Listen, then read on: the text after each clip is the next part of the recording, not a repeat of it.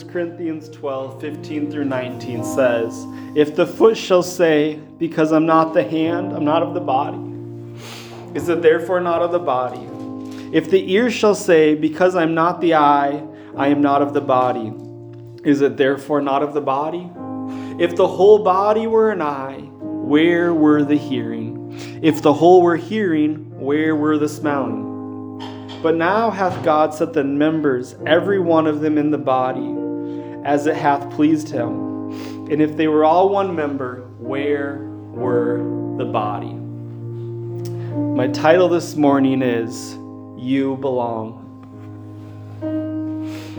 Let's pray. Lord, I thank you for what you're doing in this church today. God, I thank you for bringing us together into this place. God, I ask that you go with us through this remainder of this service. God, as we dig into your word, I ask that you that you bring your word to life in the hearts and minds of each and every person within my hearing, and as far as my message may reach, your message may reach. God, I pray that everything that I say is inspired by you. God, that I share your word, not my word, but that I would share your word with these hearers. In Jesus' name, amen. You may be seated. I want to look at those verses 18 and 19 there again momentarily. It says, But now hath God set every members, every one of them in the body, and hath pleased him. And if they were all one member, where were the body? We all have different skills and talents. We all have different roles to play in God's kingdom. God has a unique, special calling on each and every one of our lives. God wants to use us all in different ways. In unity. In unity. Together. There's an old saying that says, blossom where you are planted. God has brought you to where you're at. God has brought you to the place that you're in, and He wants you to blossom where you are planted. To, to you know, you, you think about a flower blossoming, and, and a flower, if it had feelings, could get discouraged if it was just in the middle of a bunch of grass because it's not in the pretty flower bed. But if that flower would blossom in the middle of that field of grass, it would brighten up and add value to the plain. And in the same way, God has put you where you're at for a very specific purpose. And it's easy for us as humans to look around and go, Well, I wish I had what they have. I wish I was a red tulip instead of a yellow tulip. I wish I was this. I wish I was that. And to start trying to compare ourselves to those around us. I wish I had what they have. But that's not where God has placed you. God has placed you in a specific place for a specific purpose to work together as a part of the body. I was thinking about an illustration of if, if my left foot decided it wanted to be my right foot, what would that look like when I tried walking?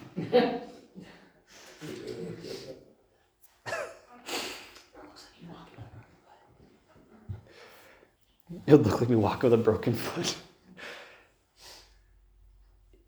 if my right hand decided it wanted to do what my left hand does, what would life look like?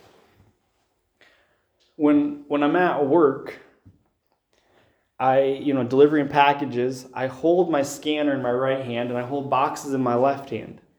And the grip in my left hand from, from balancing and stabilizing boxes, those muscles have been trained in a different way than the hand I use to hold my scanner.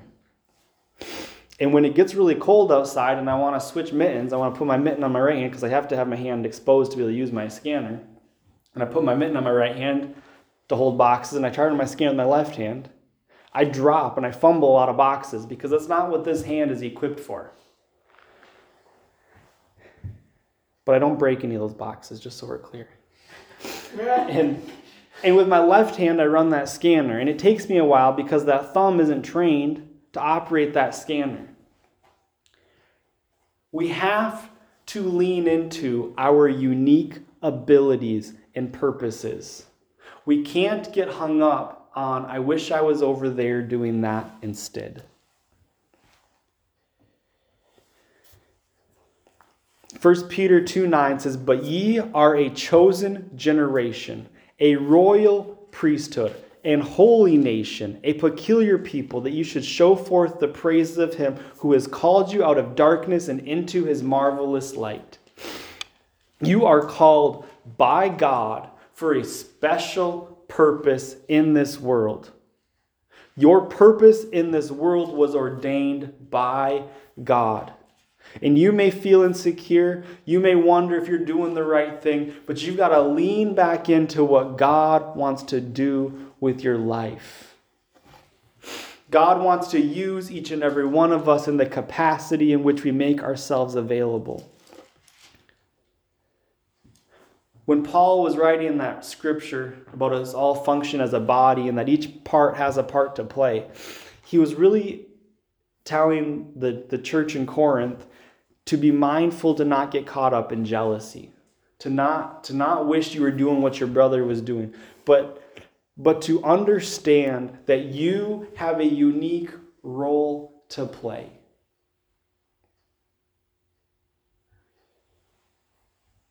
I started playing guitar again this week, and I had to stretch my hand in ways I haven't stretched it in a long time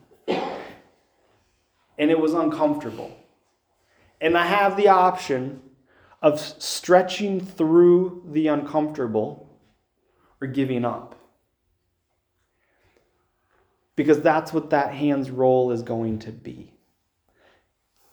We have to stretch through the uncomfortable and embrace what God wants to do in our lives.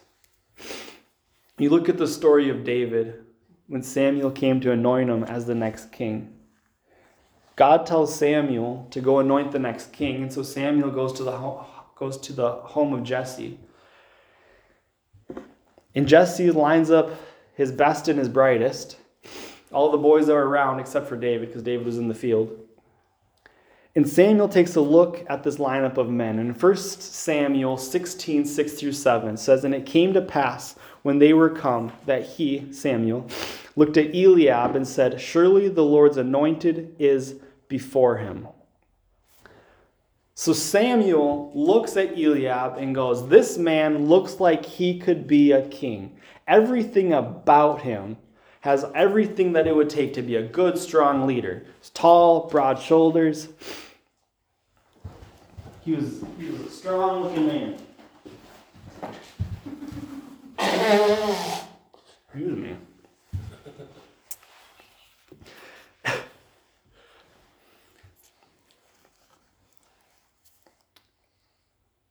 But the Lord said unto Samuel, Look not on his countenance or on the height of his stature, because I have refused him.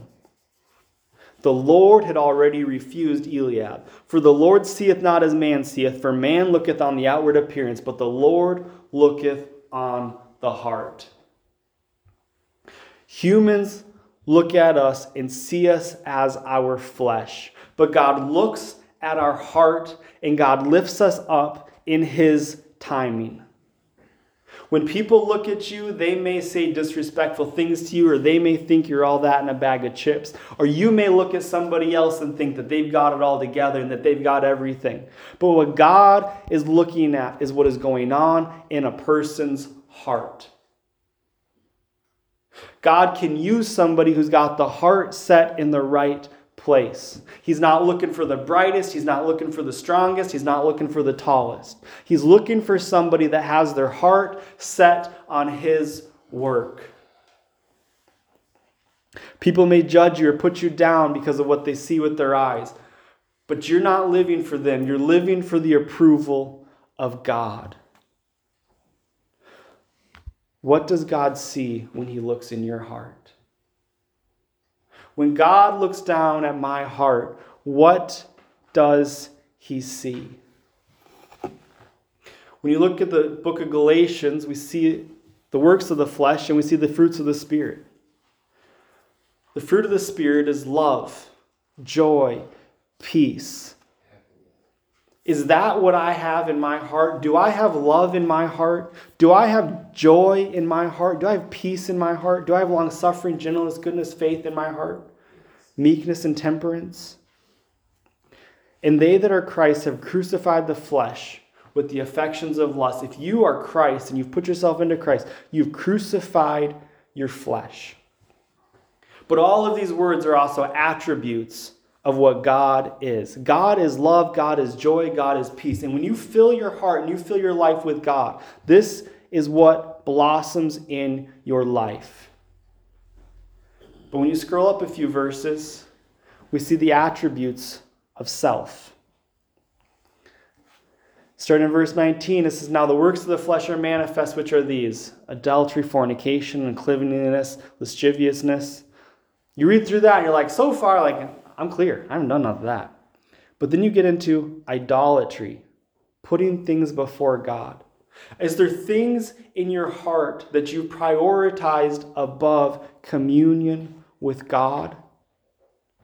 Witchcraft, hatred, variance. Variance means being contrary, fighting for the sake of fighting, just being difficult. Do you have it in your heart to just be difficult? Emulations, comparing yourselves to others. Wrath, strife, fighting with people, seditions, heresies. Heresies is about creating division. All of these words are creating disunity, which is the opposite of what the body should be doing. The body needs to come together in unity. Envyings, murders, drunkenness, revelings, and such like. I love that and such like because, because people have a way of justifying things in their life. People can hear that whole list and go, well, what I'm doing sits right in the middle right here. Well, what I'm doing wasn't quite being talked about. I'm okay. But Paul just takes his big old sharpie, draws a big old circle, and says in everything that these words encompass. And the such like. These are the works of the flesh. A good litmus test is Am I doing this because it's what I want, or am I doing this because it glorifies God? Am I doing this because it makes me comfortable, or am I doing this because it glorifies God? God looks on our hearts. Being a Christian isn't about who we are in public, it is about your relationship with God. When you get the relationship with God right and it's in your heart and it's doing the right thing, it spreads out to those that are around you. Get God in your heart. When we go back to Samuel and we continue reading, after Samuel denies Eliab, then Jesse calls Abinadab and made him pass before Samuel. And he said, Neither has the Lord chosen this one. And Jesse made Shammah to pass by. And he said, Neither has the Lord chosen this. And again, Jesse made seven of his sons to pass before Samuel. And Samuel said unto Jesse, The Lord hath not chosen these. I'm thinking about Samuel's role here, where he's where he's come, he's following the leading of the Lord, and he gets there, and and he goes through all of Jesse's sons. He really thought the Lord told him to come anoint one of these sons king. And he goes through all of Jesse's sons and he goes, None of these.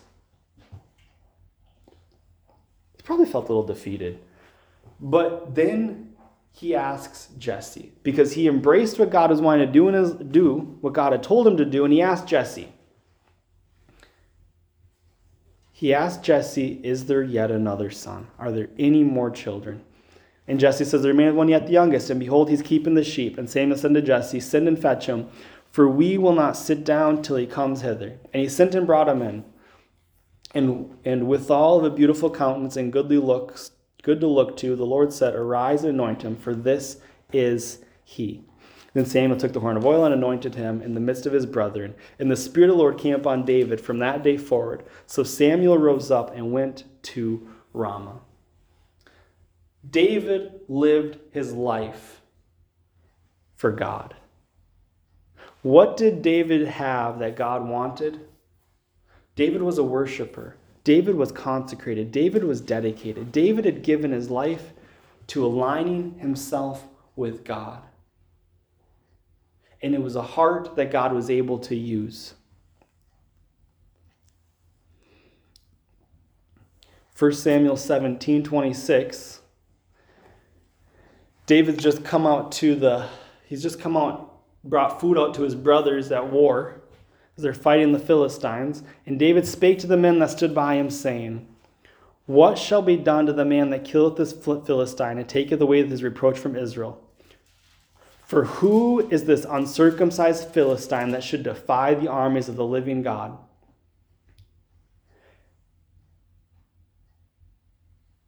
I want to really look at these questions David was asking. He says, For who is he? What David said is, Who does this uncircumcised Philistine think he is to come curse Israel?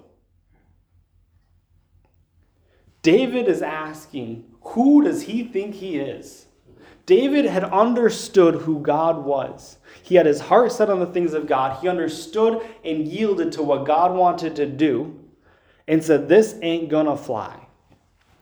1 Samuel 17, 28 through 31. And Eliab, his older brother, heard when he spake unto the men. Eliab's anger was kindled against David, and said, Why camest thou hither? Why, and with whom hast thou left thy sheep in the wilderness? I know thy pride and thy naughtiness of thine heart, for thou art come down that thou mightest see battle. And David said, What did I do to you? And he turned from him and towards another and spake after the same manner, and the people answered him again in the former manner. And when the words were heard which David spake, they rehearsed them before Saul. So they told Saul what happened. And David goes before Saul, and Saul tries talking him out of it. And Saul couldn't talk him out of it, but David goes to war with Goliath. Despite the whole world arguing with David, David wasn't trying to align himself with the things of this world. He wasn't trying to please those around him. He was trying to live as a piece of God's big plan. He had his heart set on doing God's work. Then said David to the Philistines. So Goliath, Goliath, you know, continues cursing Israel, says some nasty things about David. But then David said to the Philistine, Thou comest to me with a sword and with a spear and with a shield, but I come to thee in the name of the Lord of hosts, the God of the armies of Israel, whom thou hast defied.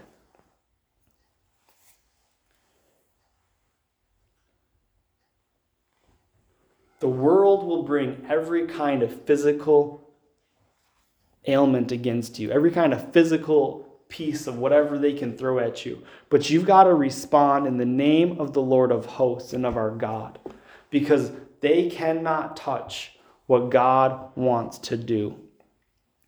And here it is. And the day of the Lord, and this day will the Lord deliver thee into my hand. David didn't say, Today I'm going to beat you.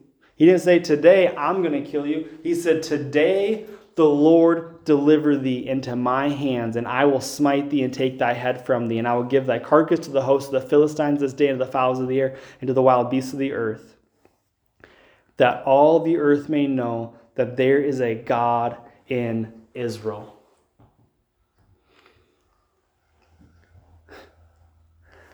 David, as small as he was, as insignificant as he was, recognized what God wanted to do and recognized that what was going on wasn't right.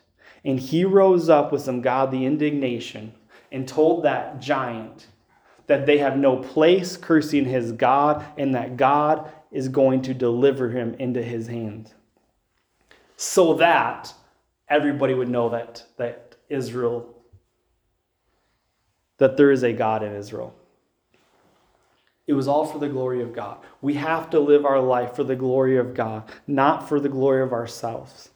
So if you're ever feeling insignificant, if you're ever feeling insecure, or wondering if what you're doing is being noticed, those are natural feelings, but we can't get hung up on people's approval, on man's approval. 2 Corinthians 10 12 through 13 says, we dare not make ourselves of the number or compare ourselves with some that commend themselves, but they measure themselves by themselves and compare themselves among themselves are not wise. But we will not boast of things without our measure, but according to the measure of the rule which God hath distributed us, a measure to reach even unto you.